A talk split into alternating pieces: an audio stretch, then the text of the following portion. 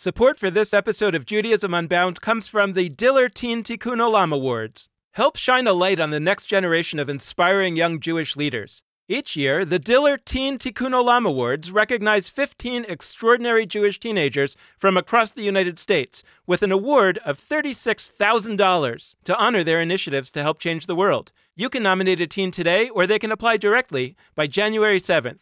Visit www.dillerteenawards.org slash unbound to learn more. That's www.dillerteenawards.org slash unbound. This is Judaism Unbound, episode 299, Becoming a Golem. Welcome back, everyone. I'm Dan Libenson. And I'm Lex Rofeberg. And as we've been talking about since the new year, this year is a Shemitah year. It's the year in the seven year cycle of years where there's a lot of traditional material about all kinds of things to rest the land in different ways and also to release debts. We had a series of episodes introducing this idea a few months ago, and we told you then that we're going to have an episode exploring some of the ideas that flow from Shemitah every month or so on the podcast. And today is one of those episodes, but in a really interesting way. It involves golems. The golem is a figure from Jewish folklore, which is essentially a humanoid figure made out of clay, through which some practitioners, and the Maharal of Prague was one of them, can breathe the breath of life into this inanimate figure made of clay and turn it animate. And the golem has traditionally been imagined as a powerful figure who would be given life in this way, perhaps to save a Jewish community that was under threat, as the Jewish community of Prague was in the late 16th century in this story of the Golem of Prague. And our guest today, Julie Weitz, is also very fascinated by the idea of a golem, and she's addressing it in a new way. She is a performance artist, and her approach to exploring this idea of the golem is to herself become the golem and to be photographed and to create films, acting out this role of the protector in ways that may be profoundly new in the storytelling of the golem. In particular, she has been exploring this idea of the golem as a protector of the environment, as we'll discuss. That's the connection to Shemitah, or at least one of the connections to Shemitah. You can see Julie Weitz's embodiment of the golem in all kinds of different contexts at her website, which is Julie Weitz. That's J U L I E W E I T Z dot com. And you can also see it at the Contemporary Jewish Museum's website, which is thecjm.org. The exhibition of Julie Weitz's golem work, which is on exhibit right now at the Contemporary Jewish Museum, is a piece called My Golem as a Wildland Firefighter, which follows Julie Weitz's golem as she trains to be a wildland firefighter in Tahoe National Forest if you're listening to this episode around the time that it's released, you can attend a virtual panel discussion through the Contemporary Jewish Museum, where Julie Weitz will be moderating a panel that includes former Judaism Unbound guest Zelig Golden of Wilderness Torah, which is entitled Holy Sparks Cultural and Spiritual Fire, and it explores the question of how spiritual practices can transform our relationship to fire and land. That will take place on November 18th, 2021 at 5 p.m. Pacific Time, 8 p.m. Eastern Time. And you can find it on the Contemporary Jewish Museum website or get a direct link from the show notes on the Judaism Unbound page for this episode. Julie Weitz began embodying the golem in 2017. She identifies as a queer Ashkenazi video and performance artist whose interdisciplinary practice also includes writing, teaching, and activism. Since 2010, her focus has been the production of experimental videos. In addition to creating this performance art, Julie Weitz is also a teacher and has been a teacher at a number of universities and colleges. And she is also the founder of the Instagram account at Jews for Black Lives, which serves as an educational hub for the Jewish activist community in solidarity with Black Lives Matter. We are thrilled to explore this topic of the golem and its relevance to contemporary Jewish issues and, in particular, to the Shemitah. So, Julie Weitz, welcome to Judaism Unbound. It's so great to have you. Thank you so much for having me. So, I thought it would be good to get into this conversation by understanding basically for people who don't know at all what a golem is all about, what, what it even is, but also to hear what is it about the idea of a golem that grabbed you initially and that you started to work with?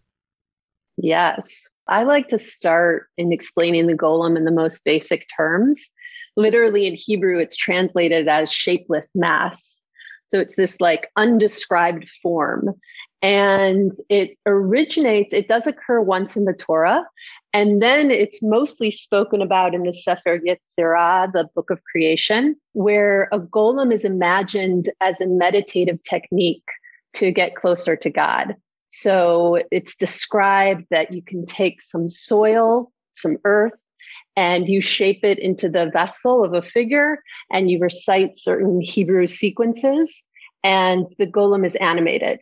Through the Middle Ages into by the 19th century, the Yiddish folk tales tell the golem as a kind of helper or companion or justice seeker, where the golem is created in moments of threat and violence to Jewish communities. And the golem becomes a kind of protector of those communities.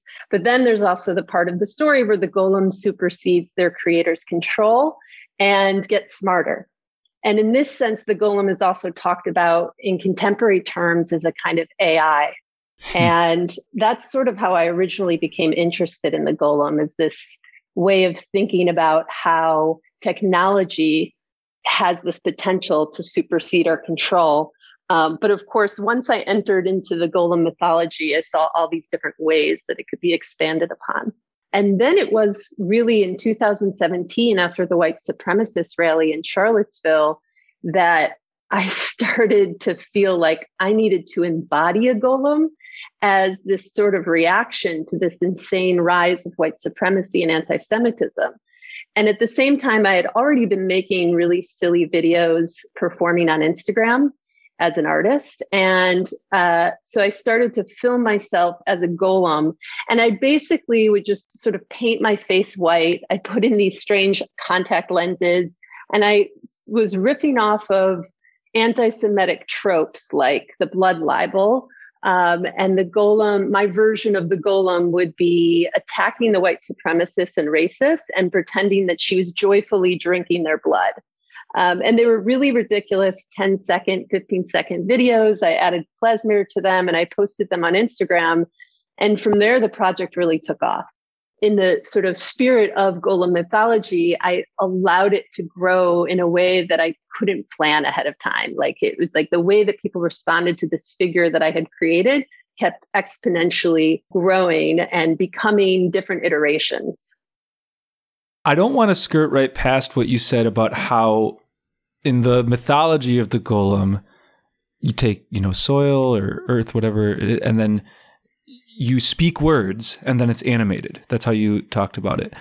To me, people love talking about the golem, and I've I've joked to a bunch of my friends like buy stock in golems. Like golems are big right now. Get golems. People are doing creative, wonderful things with golems. Um, I'm like half joking. I think I mean that seriously. But like, what's cool to me about golems is that it's actually like a love affair to words and language. Like mm. you speak words, and then this not living thing becomes a living thing. And then in the traditional idea of it, just to get nitty gritty, there's a word, you know, written on the forehead of the golem, emet, which means truth. And then when you erase the first letter, it becomes mate, which means death or dead. And the golem dies because it's like this idea that like if the if the word is erased you're like literally erasing the entire thing and so for me there, there's both the ways in which oh we've got this cool Jewish superhero protector thing that's the golem. And it's kind of enshrined with this unique prism of Judaism whereby like words create reality and words are so important. And so I thought that was really cool, but you've you've taken the golem in your own directions in a bunch of creative ways that I have never seen before. And so I'd love to hear how you took this ancient story of, you know, a golem by this rabbi in Prague with the emet and whatever else, and you layered it onto very contemporary questions and issues in your art. So tell us more about what you've been doing with that. To go back to that concept of the Hebrew letters animating the golem, I was so taken and frankly confused by this book of creation, this Kabbalistic text and this idea that the Hebrew letters had so much power contained in them, and that by sequencing them in certain ways, you could bring this other presence to life.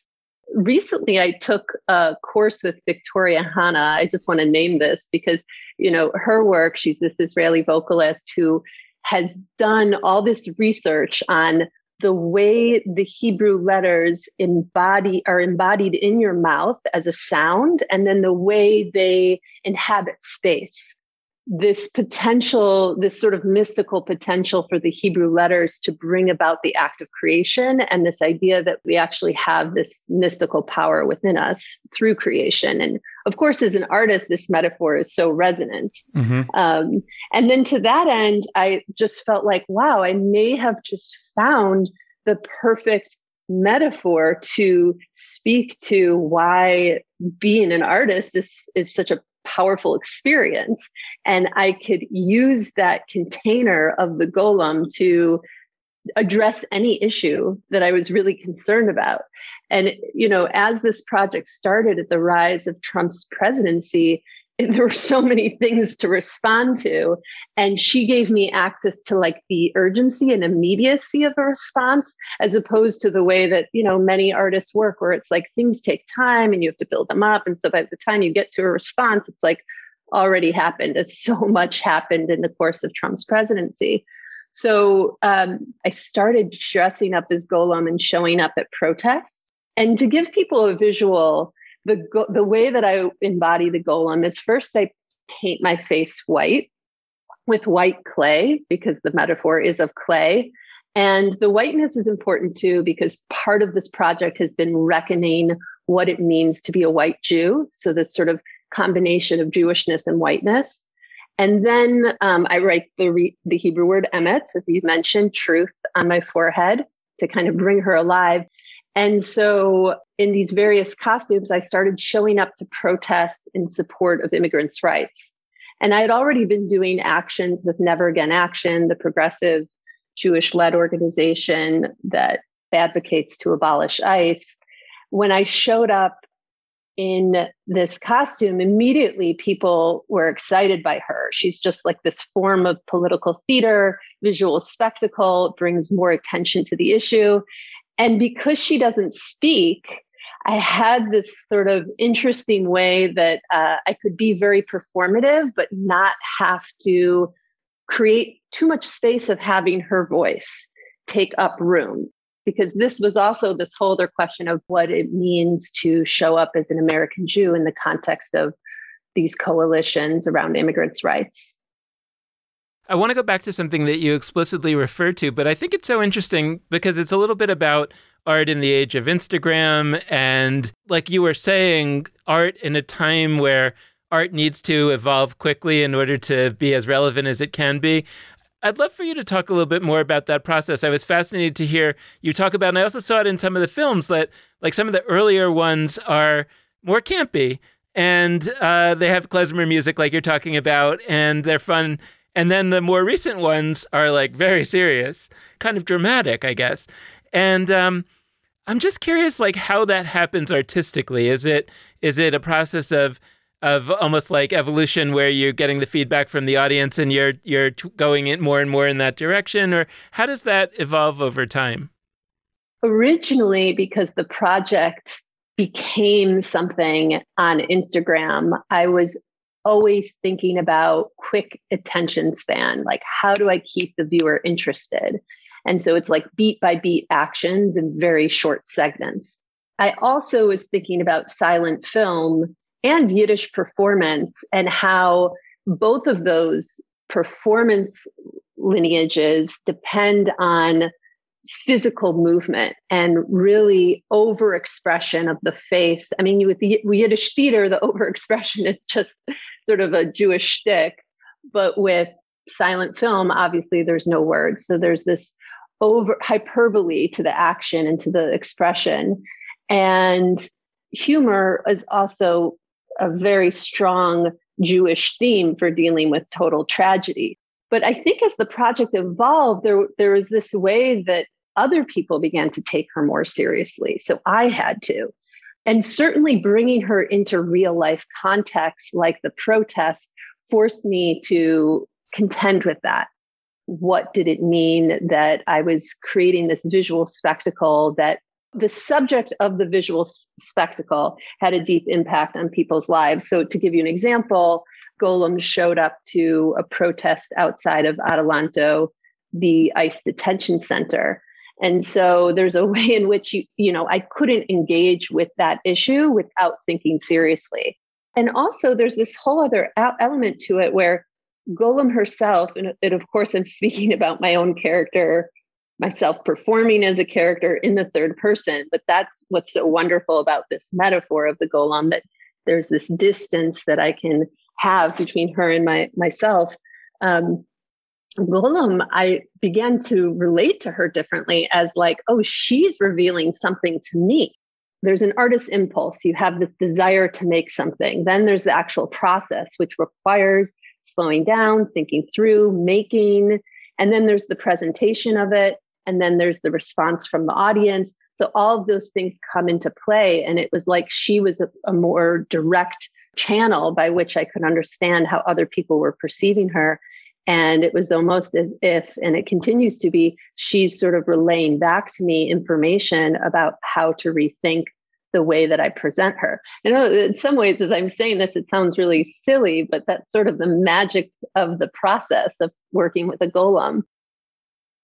When you talk about that you're learning, that she's teaching you, et cetera, et cetera, like when does that happen in the process? Like, do you feel like that's happening like when you're in some way instantiating Golem, either in a video or at a protest? While that's happening, you're learning for the next iteration, or does it tend to happen when you're working on the next iteration and somehow you you have an insight? And the reason I'm asking that is partly just out of curiosity because I'm always curious, like how does art happen, but also because we have for a long time been encouraging our listeners to engage with Judaism as a form of art making. And mm. like when you're reimagining Passover this year, there's also next year's Passover, or we're talking about the Shemitah year this year, but we're thinking all along that in seven years another Shemitah is coming, and what is happening during the six years getting ready for the next Shemitah. So I'm wondering, like, when is the moment that really that next iteration speaks to you, or how do you bring that speaking about? That's a beautiful question because it's also a question about the concept of time. And I definitely think about Golem as being a futurist. She, she knows she comes from the past, she's in the present, but she's reimagining the future. And I only recently, since attending the first Jewish Psychedelic Summit, realized that Golem is a, psych, a Jewish psychedelic experience. I mean, in, in Kabbalistic text, it's imagined as an ecstatic state. So I understood that. But when I first started embodying the golem, I really had this sense that I was channeling my grandparents. And I say this because I was treating this as some kind of Jewish mystical act, dressing up as a golem. And then I had to think about if she doesn't speak, I have to depend on these mannerisms, these features. And so it immediately brought to mind my grandparents, their expressions, their um, mannerisms. And so that's where I began to understand that, that actually through this character, I was enriching and reconnecting with an ancestral past.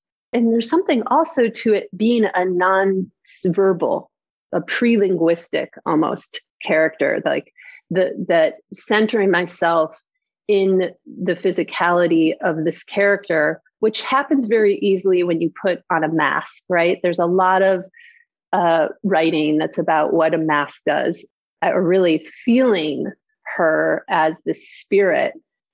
And I should say here that when I, I have come to realize that golem is a sort of spirit, but traditionally the golem is not considered a spirit, right? It's almost referred to as like a dumb, soulless creature. And that's too where I understood that reshaping and revitalizing what the golem mythology could be feels really important this idea that there are so many golems out there right now as lex mentioned is because we need like we need these characters that can be visions for repair visions for protection visions possibilities for something better and particularly in a time of instagram and tiktok where like we're constantly presented with visual information how do we come to see a figure that goes beyond the conditions of the present and reimagines something for the future. And of course, takes all this knowledge from the past. And wow, these are just some of the ways that I experience this character. So during this Shemitah year, I've I've got all sorts of like personal practices I'm trying out, and I've got sort of communal things I'm trying to be part of, and all that. One thing I've been sitting with is my own approach to the world as a pantheist. I've been working on like saying that publicly more. Um, I've thought of myself as a pantheist. And what I mean by that is like on the on the God spectrum, I'm not really a monotheist who thinks there's something separate from me called God that I relate to. I believe in a conception of God that I and all matter are part of. Why am I saying that right now in our golem conversation? To me, what a golem is is a powerful, not even metaphor it's I actually don't think it's a metaphor. I think it's a truth, um, an emet, if you will. Uh, but like, it's a being that is made up of earth, of clay. It is a living being that is made up of matter that we think of as not human or not living. It like like it it sends the message through its existence of ah, you thought this was just a mound of clay, but boom, you said some words and it's a human. And like for somebody like me who actually like I think that a deficit in our world is that we as human beings think we are super separate from everything else. We think we're super different. We think we're not animals. We think we're not of the earth. And then we screw everything up because we mess with the planet that we think is separate from us, but actually it is us. And the golem, it's like, hello, here's a thing that is not a thing. It is a living creature that is forged by stuff that we thought wasn't living but it's soil. It's literally where life comes from. So of course it's living. So this this is not so much a question, but like I want to get at like the golem is is a deep state. It's not just like funky, cool monster protector. Like it's also that. I love that it's just like a fun, irreverent way to get at cool stories and whatever. But like there's a reason from my perspective that somebody like you would come along and tie it to, you know, climate change in, in the way that you have recently. So less a question than a comment in the way that one says at the at the book talk. Not a question, a comment. But like, do you have reflections on? oh yeah, comment? that is so beautiful. I mean, immediately I'm thinking about this book, David Abram's The Spell of the Sensuous. The book's thesis is that before language was developed, humans had this sensuous relationship to to the more than human world. He phrased that term and that it was only through the advent of the Hebrew alphabet, actually, that we begin to shift our consciousness around and create difference between us and the more than human world. And so I actually read that book early on in the making of this project and understood exactly what you're saying that this earthly substance that also forms into like a humanoid could be this means through which we can speak to like our connection back to the earth. Because she didn't speak and she doesn't speak, it is a sensuous relationship. And through her actions, you can feel that she is, she understands that she is made of the same thing as the mud itself.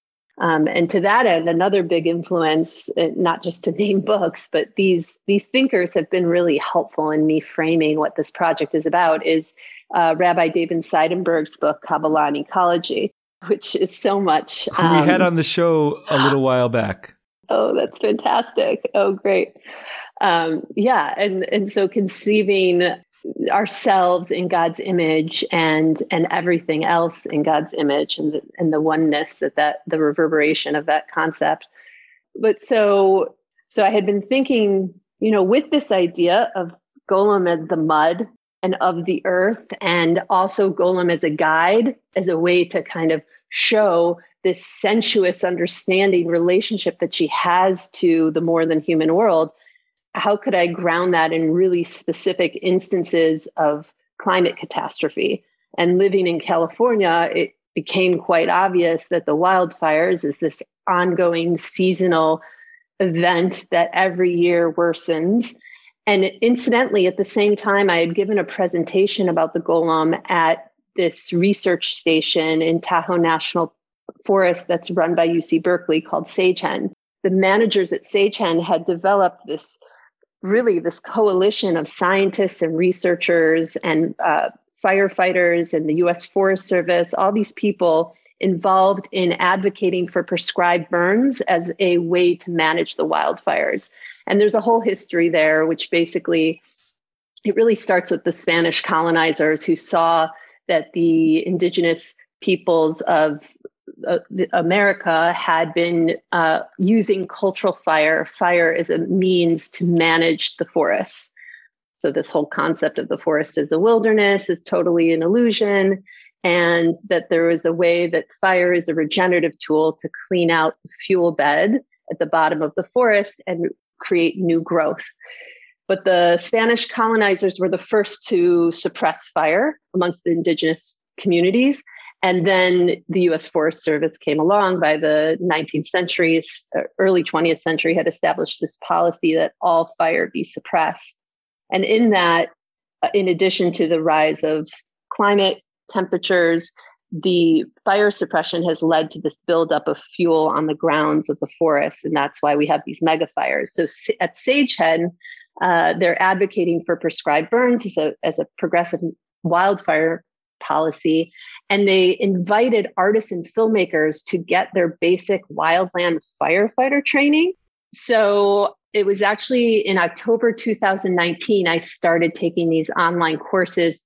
And while I was taking the courses that are, you know, really basic courses about what wildfires are and what, what your terminology is around wildfires how, and the kind of situational awareness that a wildland firefighter has to have while that was happening, there were fire there were fires um, surrounding Los Angeles, and you know there were days where you couldn't be outside. So there was like this really pressing sense, like, oh wow, what I'm learning right now, it's actually as just a citizen is giving me more information. So I felt really empowered by that, and then I went up to Sagehen and did a day of training with a fire boss from the U.S. Forest Service. So after I did that training I reenacted it as Golem, dressed as a wildland firefighter amongst these ashes. And I realized that somehow she could be a kind of advocate for prescribed burns. Now, I want to say here, it, it seems so obvious when you learn what controlled burns are like, oh, why don't we have those? And also, like, the indigenous forebears of the land knew that this was the way to manage the land. And yet, you know, this is where we're at in the climate catastrophe. It's like reached such a level of absurdity that we just can't even see the basics of what that requires. And one of the things that requires is a cultural shift in understanding that not all fire is bad. So as I began to think about the golem's relationship with fire, I was really moved by thinking about a Jewish relationship to fire and fire often being a symbol of hope and fire very much being a part of so many of our rituals. And in that sense, uh, I was driven to see Golem as this kind of spiritual fire practitioner to bridge this gap between an understanding of what is progressive wildfire management, how we can be better stewards of this land that is not our own, and then also how this spiritual aspect of atonement and acknowledgement is sort of the basic starting point for repair. And as this relates to the Shemitah year, what a what another powerful ritual and tradition to understand that already established within Jewish law and practice is a notion that the land needs rest and that the land also does not belong to us. I'm curious to talk about not just the US creator side, but the people that are engaging with you or with Golem, to the extent that's you, to the extent that's not. Um, so there's the current exhibition that's being housed in like a Jewish museum. But uh, correct me if I'm wrong, my sense is that you've done all sorts of that your golem work has manifested in many contexts that are not just Jews, and whether that's at public facing protests where it's you know Never Again Action, which is a Jewish group, but there's also folks who aren't Jewish there a lot of the time. Um, and I guess I'm curious, like I also I, I've I've got this love for the golem, and I did a a golem performance once as part of a Purim event, and it was a Purim event that was actually not all Jews in attendance. It wasn't at a synagogue. It, it was at a bar slash performance space. And there were a lot of Jews there, but it wasn't only Jews there. And Golem, I think, I, like part of why I did the Golem performance as opposed to whatever else I might have done as part of this performance is because like, ah, that's a beautiful piece of Jewish tradition that will speak to Jews and is relatable and engaging and enriching for people who aren't Jewish. And so I'd love to hear like, are most of the people that are checking out what's going on with the contemporary Jewish museum are they like are they mostly Jews? Are there folks who aren't Jews? Like have you gotten feedback from people for whom this is their first time ever learning about the golem? Like what is this sort of communicating to the people engaging with it to the extent that you can tell? Yeah. Well, so there's this way in which I engage with individuals when I'm first presenting my work where I ask them, Do you know about the legend of the golem? Do you know what a golem is? And any guess what number one response is to what a golem is? What the reference Pokemon. point might be? Oh, no, not Pokemon. Pokemon might be second. That was my first context. Yeah. There's a there's a Pokemon named Golem. Yeah. Right, right. I've seen that. Um, no, Lord of the Rings. Oh, Smeagol. Uh, yeah. So that's yeah. kind of an entryway. And yes, golems are also popular in Pokemon and video games. Then when you tell the golem story in a really, you know, elevator pitch kind of way, it resonates. It also the golem mythology predates the Frankenstein story, and there's a lot of similarities there. And then there is a lot of recognition, or at least in art circles, around the golem being a way to talk about AI. From there, I think it's very expansive for me to think about the more, the deeper I've gone in this project and the more I'm identified as an artist dealing with Jewish concepts or a Jewish artist, depends on who's presenting me. I think that the way in which American Jewish identity has been politicized from so many standpoints, I have had individuals and institutions approach me as a sort of voice of an American Jewish artist. Um, there are also ways that the project resonates amongst artists and art audiences who are interested in mythology and magic and ancestral practices for me, that's also very much a world that I'm interested in. So there's a lot of work being done by Indigenous artists, Black artists, queer artists, and the intersections of all those identities that has to do with calling on ancestors, bringing into the art world and specifically the performance art world, ritual practice, and really spiritual life and what that means. So the golem legend can add to those mythologies. Uh, there, there is a way that non-Jewish artists approach me with so much fascination around those subjects. Uh, and then I'll say I'm very excited by a revitalization of Jewish practice that I think is coming through in so many arenas within Jewish life. It, you know, isn't just stemming from artists. And I'm so grateful to be a part of those communities. What's at stake in that question of whether somebody's a Jewish artist or an artist who uses a Jewish context, or I don't remember the exact terminology that you used, but it, it seems like there's a need, in my opinion, there's a need for a more significant art movement within the Jewish project right? Because I, I think that art is something that pushes forward society. And if you don't have a world of art within the Jewish culture that understands itself to be working in that more limited space of, of let's say, Jewish society, then I feel like Jewish society is missing out on a very important force for culture change and culture growth. If you have Jewish people who are artists who are working out in the wider society using Jewish themes, perhaps in significant ways, then you are getting something else, which is the application of Jewish ideas into much broader the much broader world, which is also very important. So, you know, I, I think it's important to have both, and maybe there are other categories that I haven't laid out here, but it feels almost like society doesn't so much welcome art playing that role of a a kind of a goat. I mean, I suppose it's like the idea of why everyone always hates the prophets in the Bible. It's like you don't want to hear the person saying you're doing it badly or you're doing it in a way that's not meeting your own potential. And yet, I think we need that just like we need prophet. So, how do you personally struggle with that question of where you want to situate yourself and why do you choose to situate yourself in one way versus another? The first thing that came up at the beginning of your question was something I haven't articulated yet is to actually be more specific about my Jewish identification as an Ashkenazi Jew. And one of the reasons I thought of that immediately is because the way in which you're using and specifying or doing an adjective or saying I'm an artist who's Jewish or I'm a Jewish artist or I'm an artist who speaks to Jewish subjects. I came of age in art school and as an art educator in a way where I would distance and suppress my Jewishness in my work. And there's actually historical precedent for that amongst American Jews.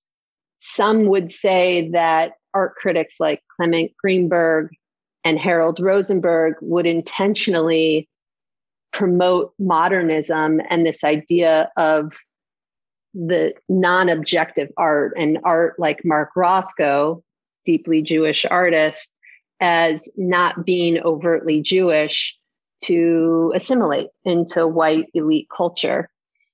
And when I first started reading about that and thinking about that concept because Clement Greenberg and Harold Rosenberg and all these Jewish names played such a big role in modern art and play a significant role in the teaching of art history and contemporary art. I also came of age in the era of identity politics within art. And so the question of the role of American Jews within the art world was important. And there has been a lot of early feminist Jewish artists, Jewish women artists, um, and Jewish performance artists, where their Jewishness isn't obvious to non-Jews, but ends up being very obvious to Jews. So, so I always again understood this lineage that I connected to, but I could never quite articulate it in my own work until this Golem project. And I think, you know, the shift came at the advent of Trump's presidency. And that also seemed important because at the same time, on a personal level, I was having to contend with my whiteness in a way that I hadn't understood previously because I grew up with such a strong identity as a Jew. It was like that mentality of being oppressed. I overlooked the privilege of growing up white. And that began to inform the project. So now when I think about how does this project resonate beyond or in different worlds, whether it's the Jewish art world, the Jewish world, the art world, to me, there's that lineage that has to do with diasporic Judaism, assimilation into white cultures, American Jews, and then how that gets expressed creatively. And I, I know I sort of jumped a lot of histories and points there, but I guess that question has like this deep resonance for me because it feels important to me to be connecting those dots historically to understand where I fit in and why I would want this project to resonate in multiple worlds. We've been talking on the show about the, the distinction between a text or art or something being Torah and being Midrash. So I'm not going to define those words in the traditional sense, but in the sense that I'm using it, it is very common and not particularly controversial for people to talk about Jewish fiction or Jewish art, etc., as being midrash, as being new mm. takes on Jewish material, on Judaism, their own riffs on sort of the tradition. What I find to be less common and more controversial, or I don't know if it's controversial, I just don't think people are saying it very much, is the idea that Jewish art. Let's take Rothko or let's take your work. Let's take any of this Jewish fiction. For people to actually say this is Torah, this is mm-hmm. as essential in the essence sense. Like this is as central to what we are, or at least what we could potentially be as the stuff that makes up the five books of Moses, the prophets, the writings. And I think when you say that, even to people that are pretty progressive, even to people that are pretty rebellious and ready to play around with Jewish material to create, like, I think there's a resistance there. There's like, wait, well, yeah, we can play around, but like, it's, it's not the same status. We're, we, we feel, we have this humility. I mean, humility is the nice way to put it, or lack of courage is the less charitable way to put it. Like, we have this inability to say, like, your rendition of the Golem is on equal footing with the story of the Maharal of Prague, the classic. And that's what's, funny about this is that's not even Torah, right? Like that's not even officially in the canon, but that's sort of like the accepted notion of the Golem. Most people start there. And so I guess I just wanted to ask you, like, how would you relate to that question of art, in fact, being Torah? Would you would you push back on me? Would you be like, slow your roll, Lex? I agree that there's a contribution to be made here, but like we need some boundaries? Or would you co-sign and say like, let's conceptualize art in its contemporary manifestations as actually being of a sacred status like Torah? My heart wants to say yes. My mind is saying no. and I'm taken by both the description of that position being one of humility and then also a lack of courage being in a constant state of the student and of learning Judaism, I in no way can imagine that a, a, project like my Golem could have the stature or meaning of Torah Midrash. And I understand that it's an offering for an entry point into those texts certainly on a personal level, it has been, but also in conversation and in relation. And when I think about the most recent project that I created, Prayer for Burnt Forest, it certainly has the most spiritual resonance and it also functions as an actual prayer. So I co wrote a prayer with a rabbi, and then we made a film. And that by we, I had many collaborators who helped me turn it into a film in which Golem is traversing the landscape of uh, burnt forest. To that end, I have come to understand how the prayer has a deep resonance and is an extension of Jewish texts that came before. And I'll give you an example of how that came to life for me recently. Uh, I was in Shasta Trinity Forest on a backpacking trip with Wilderness Torah, during this five day camping trip, there were two instances where bringing out the prayer for burnt forest felt necessary and resonant. And the first was on the first day as we were hiking in. There was smoke from the Dixie fire that was clouding the air, and we were concerned about the air quality. Then, on our uh, second to last day, there was this sudden billowing smoke, and it at the time we didn't know exactly what it was but it turned out that there was a small wildfire that had broken out 20 to 30 miles away from us. The best decision we had to make at that point was to hike out early and at one point during the hike where the clouds are smoke is continuing to fog the sky and there's this orange glow that resonates when the smoke is in front of the sun it's very eerie and beautiful at the same time we also read the prayer at that moment. So, in that sense, we're dealing with this, what is now becoming the new normal, at least in the West Coast, of wildfires every season. You, you really can't go camping or hiking without confronting it. And so, how do we bring Torah into those experiences in prayer?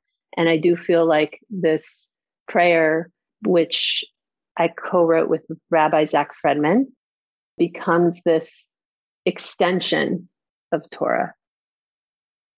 As you were talking earlier, much earlier in our conversation, I feel like you alluded to something about masks and what we know or what we ought to know about masks. And this episode is going to be on long before Purim, but I'm wondering if maybe there's something that can be spoken about in this episode that would help people approach the holiday of Purim in a different way than they usually do. And I've always felt that the idea, like, why, why do we wear masks on Purim? That nobody even asks that question. It's just like, that's what we do, and it's fun, and it's like Halloween, and why do we mask on Halloween? That's a whole other question. But um, you know, we do, and that's what we do, and it's fun.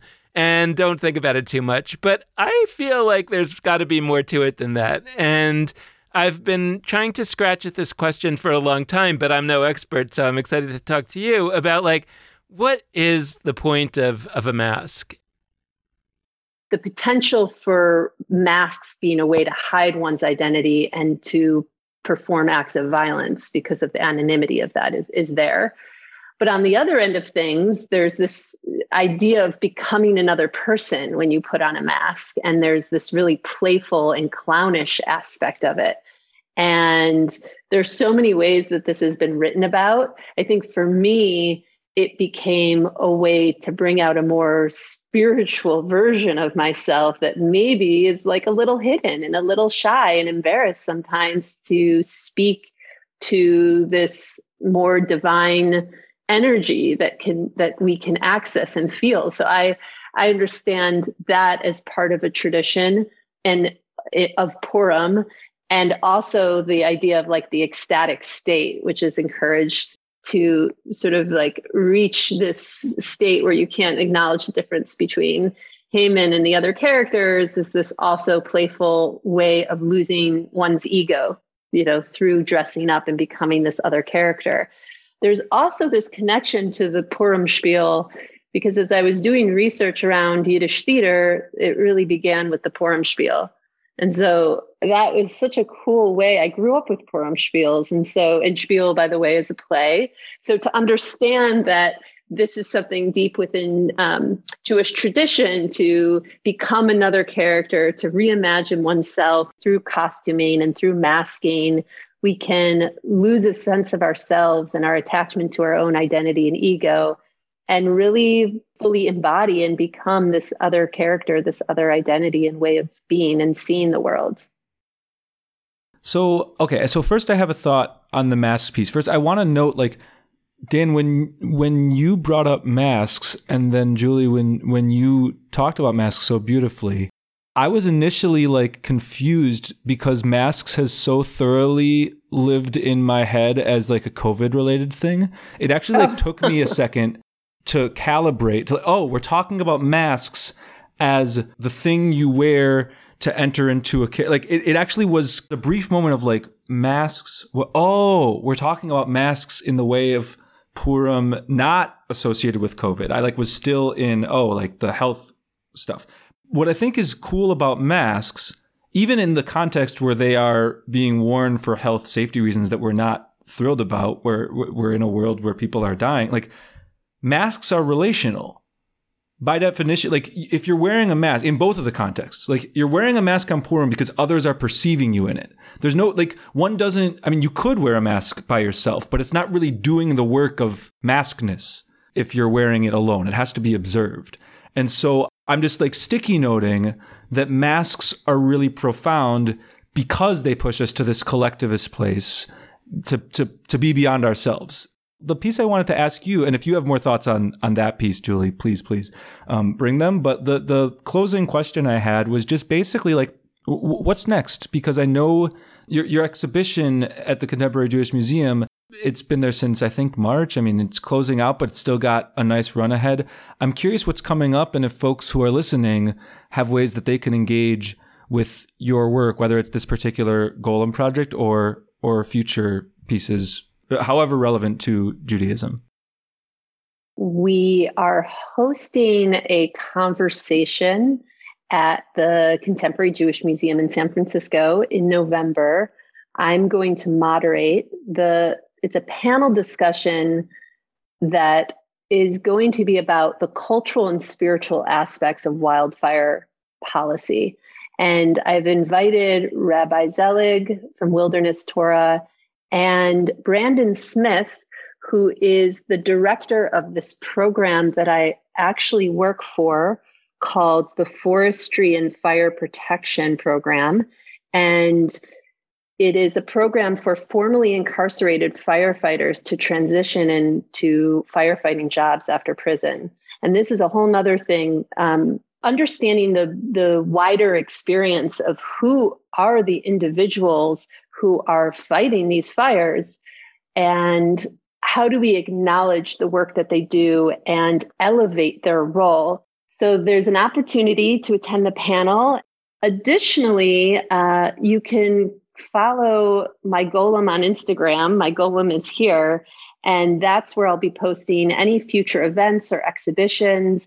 And long term, the project that I'm going to continue to work on that I will constantly be needing support for is I am developing a film project about something you mentioned before, Lex, which is this idea that the golem is of the earth and trying to ground the legend within this relationship. Ground. Of, yes, ground. Yes. Nice. ground the legend in this way so that we can actually begin to understand that the golem mythology can be uh, almost like a practice of teshuva of how we come back to our relationship with the earth and do the repair. I mean, this also is in alignment with the, the idea of Shemitah, um, that we've gone so far from uh, a, a, right relationship with the with the earth to being good guests and stewards and uh, i really believe that the golem has this potential to re-guide us and re-ground us and reorient us towards that right relationship.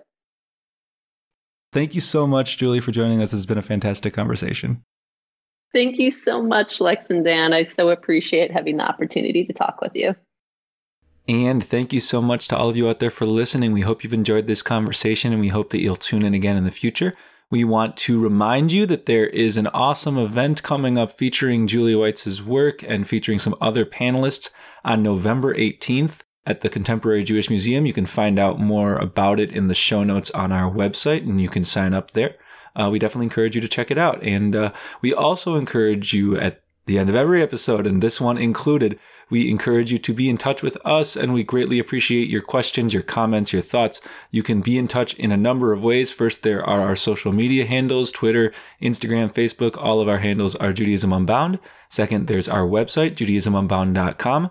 And last but not least, there are our email addresses, dan at judaismunbound.com or lex at judaismunbound.com. Support for this episode of Judaism Unbound comes from the Oshman Family JCC in Palo Alto, California whose vision is to be the architects of the Jewish future. The Oshman Family JCC empowers you to experience Jewish paths toward a life of joy, purpose, and meaning through innovative Jewish learning and wellness programs, community building, and initiatives to develop the next generation of Jewish leaders. Learn more at www.paloaltojcc.org. So thank you so much for listening, and with that, this has been Judaism Unbound.